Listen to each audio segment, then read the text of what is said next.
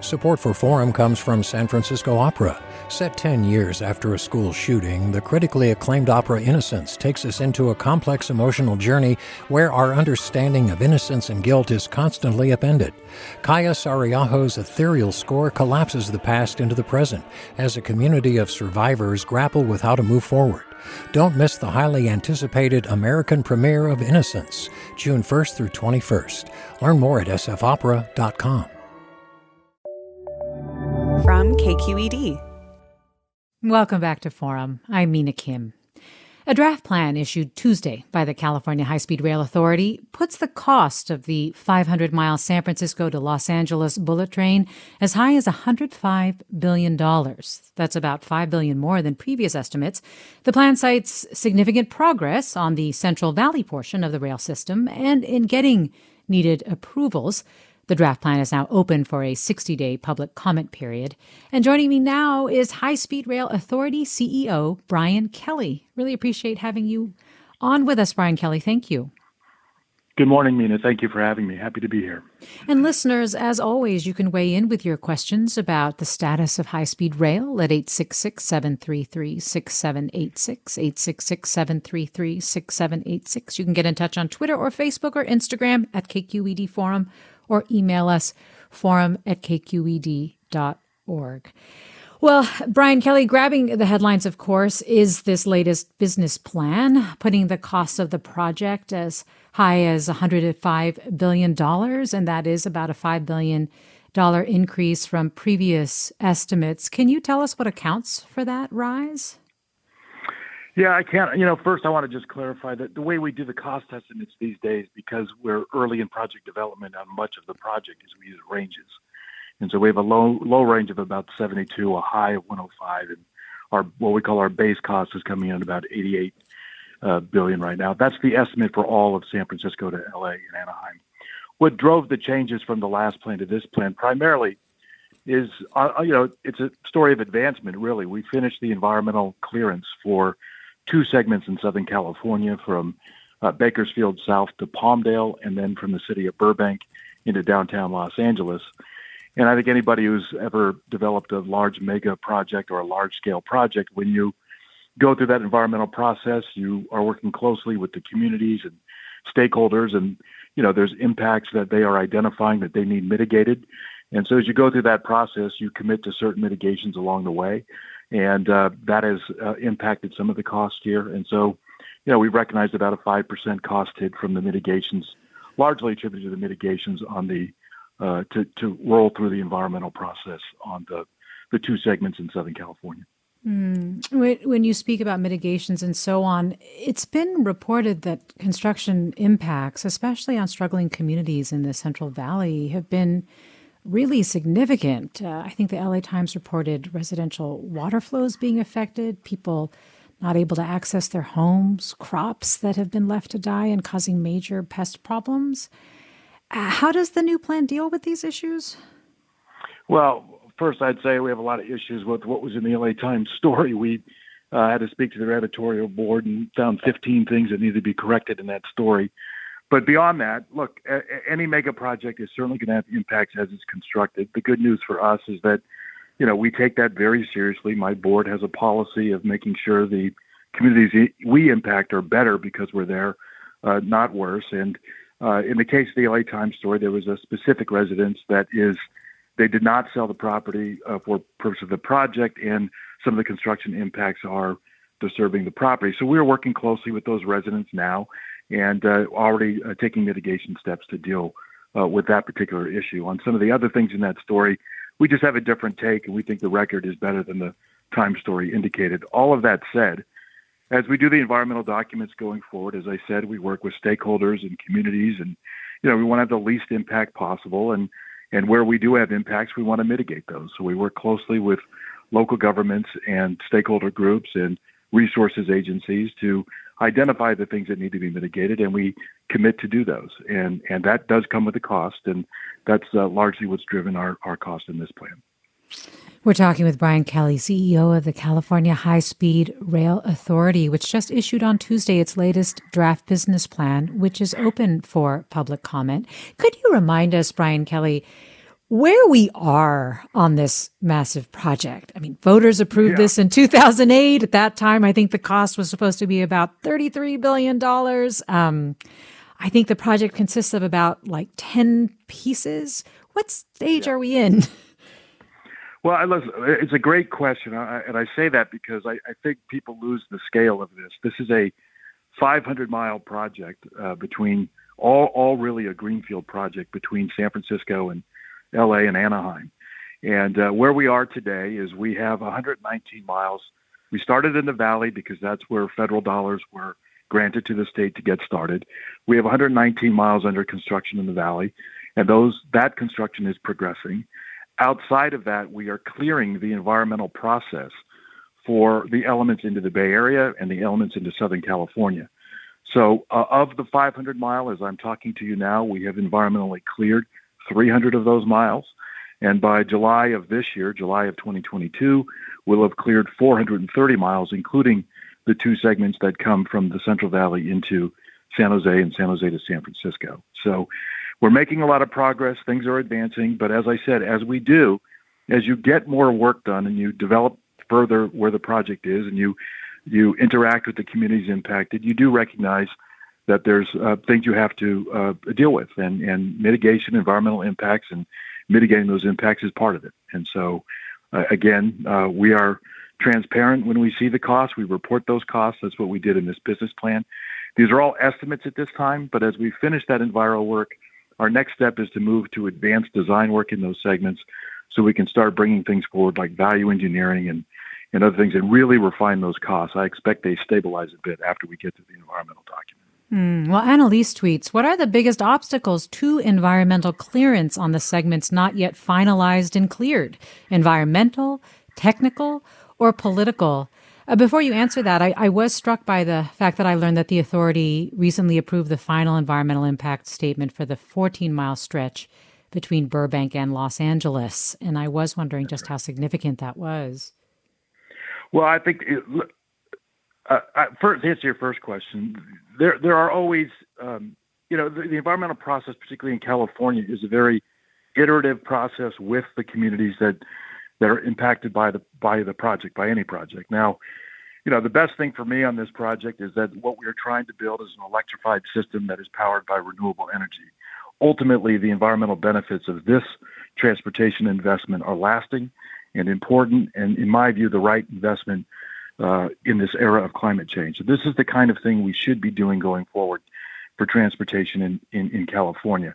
The political stuff, I mean, look, each of these environmental segments or each of the segments of the project where we clear the environmental, it is a process of going back and forth with community leaders and working through where we can make changes and the things we can or cannot commit to. But it's iterative. We do that. Again, my board has a policy that we leave the communities better because we're there, not worse.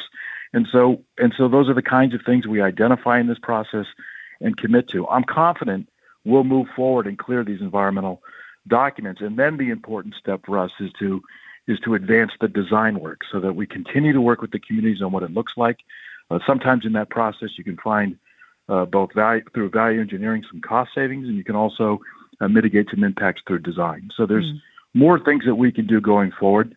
I, as I said, I'm confident we will clear the environmental documents just as they come up, as we work through them. So I think that'll all work out fine. And then, in terms of the significance of Burbank to Los Angeles, it's significant because it's just the second environmental document we cleared in Southern California, which is ultimately a major population center for this project, and particularly Burbank to LA is an extremely urbanized area, and as I said, we make decisions to mitigate impact, and I'm proud to say that as we look at that segment, we're committing to providing a train service that meets the Burbank Airport with our station just 200 feet from where the new terminal would be, and in so doing, we have to tunnel a little bit, which adds some cost. But the upside of that is through that urbanized area, we're only impacting 12 residences, which is sort of remarkable considering. It's the most urbanized, one of the more urbanized areas in the state, but those are the kinds of decisions we make to be least impactful, and to make sure we're leaving a project with great connectivity. In this case, between rail and air. Well, Brandon writes, why do they want to build high-speed rail to San Francisco instead of to the largest city in the Bay Area, San Jose? Wouldn't it be more efficient to bring it to San Jose and then use BART to bring riders to their final destinations? Wouldn't extending BART from San Francisco to San Jose be less expensive, less disruptive, and more useful than high-speed rail? Well, Amina, the short answer to that is we're going to both cities. Our route goes from the Central Valley Merced along the 152 corridor into Gilroy and downtown San Jose.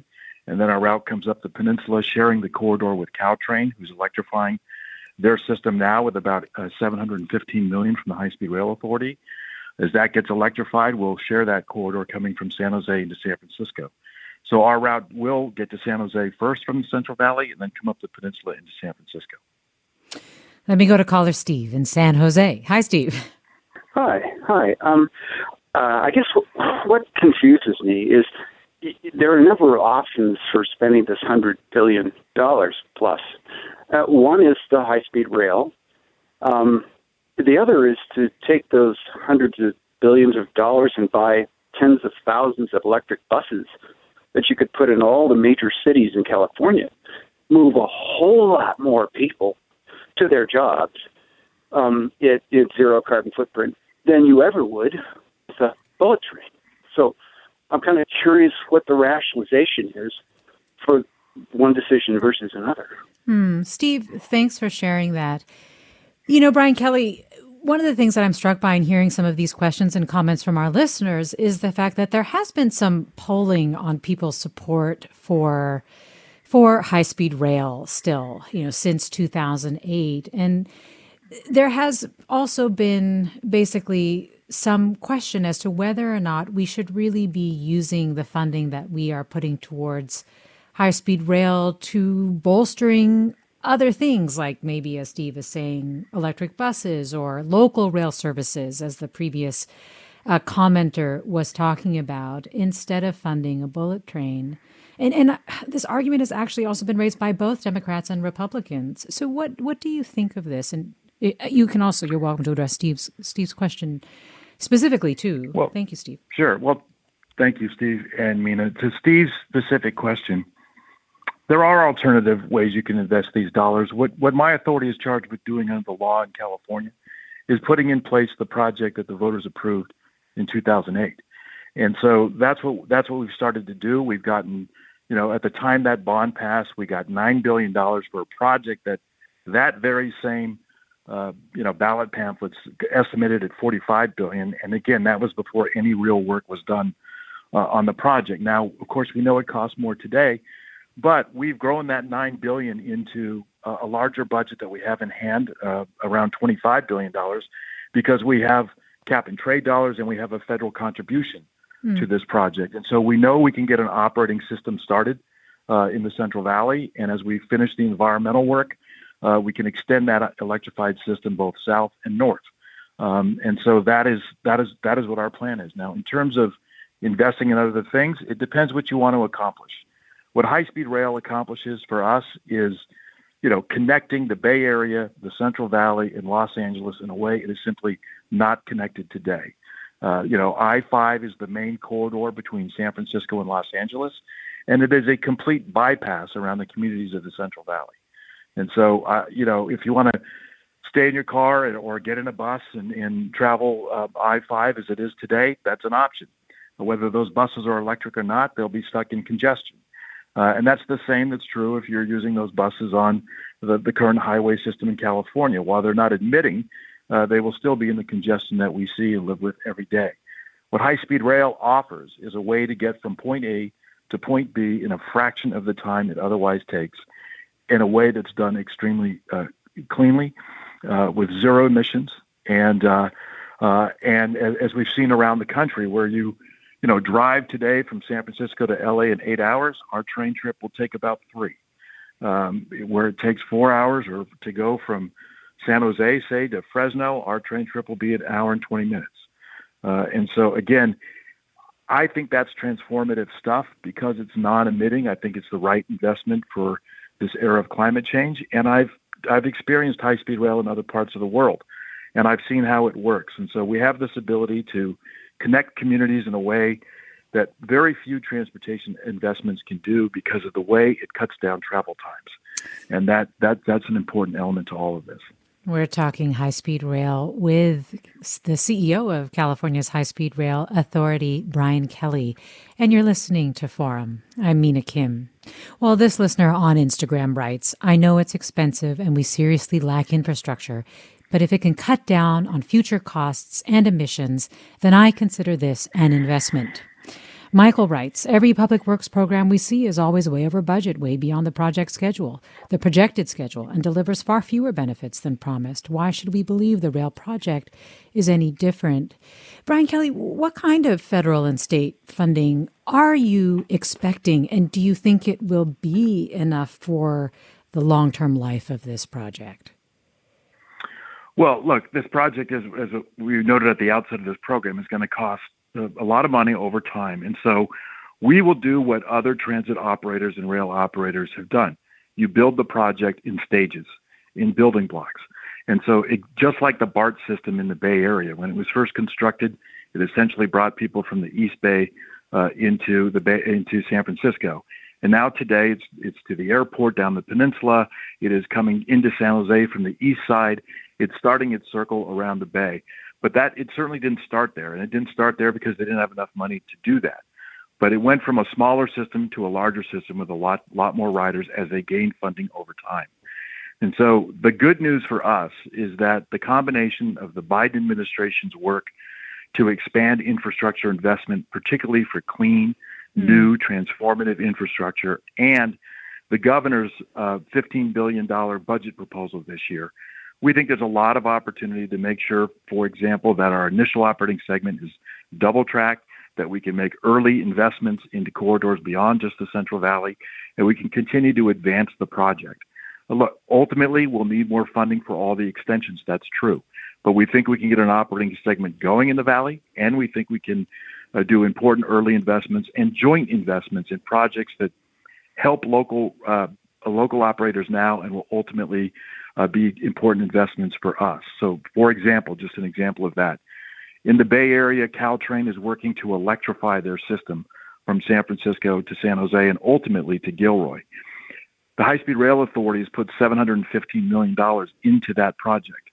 In the short term, it benefits Caltrain and its riders and the community because you're moving from diesel to electric trains. What's important for us here is that we will also use that corridor when we're bringing our electric trains into San Francisco from the South Bay and ultimately going off to the Central Valley and further south to Los Angeles. So that's an example of the kind of early investments we would like to see done because they provide an important benefit in the short term for local transit operators, and in the long term, it's an important investment for us. So look, you're right. We're not going to do it all in one foul swoop. We're going to do this in a building block way, one operating segment at a time. And because we started in the Valley, we want to start the operations there and then expand out into the Bay Area and into Southern California. Well, we have calls and comments that we won't be able to get to, but we do have a 60-day public comment period for this. Can you remind listeners how they can submit comments and any deadlines they should know?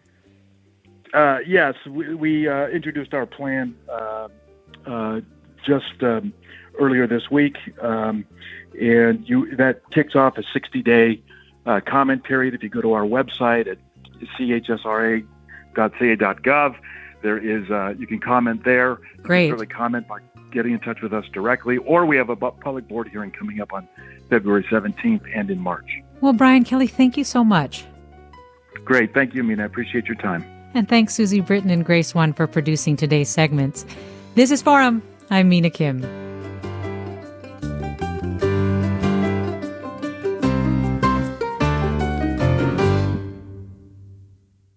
Funds for the production of Forum are provided by the members of KQED Public Radio, the Germanicos Foundation, the Generosity Foundation, and the Heising-Simons Foundation. Support for Forum comes from San Francisco Opera.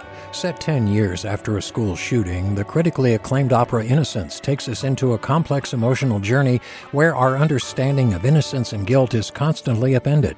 Kaija Saariaho's ethereal score collapses the past into the present as a community of survivors grapple with how to move forward. Don't miss the highly anticipated American premiere of Innocence, June 1st through 21st. Learn more at sfopera.com. We've all got those parts of our house where the internet just won't go. Well, if you had wall-to-wall Wi-Fi from Xfinity, you could worry less about dead spots. Because with wall-to-wall Wi-Fi from Xfinity, you get fast speeds, reliable connection in every room, and power for all of your devices, even when everyone's online. That's wall-to-wall Wi-Fi, only with Xfinity. Restrictions apply. Not available in all areas. Actual speeds vary. All over the country, we need to improve reading in Wisconsin. Schools are changing the way they teach reading. I'm calling for a renewed focus on literacy. We have gotten this wrong in New York and all across the nation. And it's happening because of a podcast. I think your podcast has changed my life. And I'm going to share this podcast with everyone I meet. Sold a Story investigates how teaching kids to read went wrong. New episodes of Sold a Story are available now.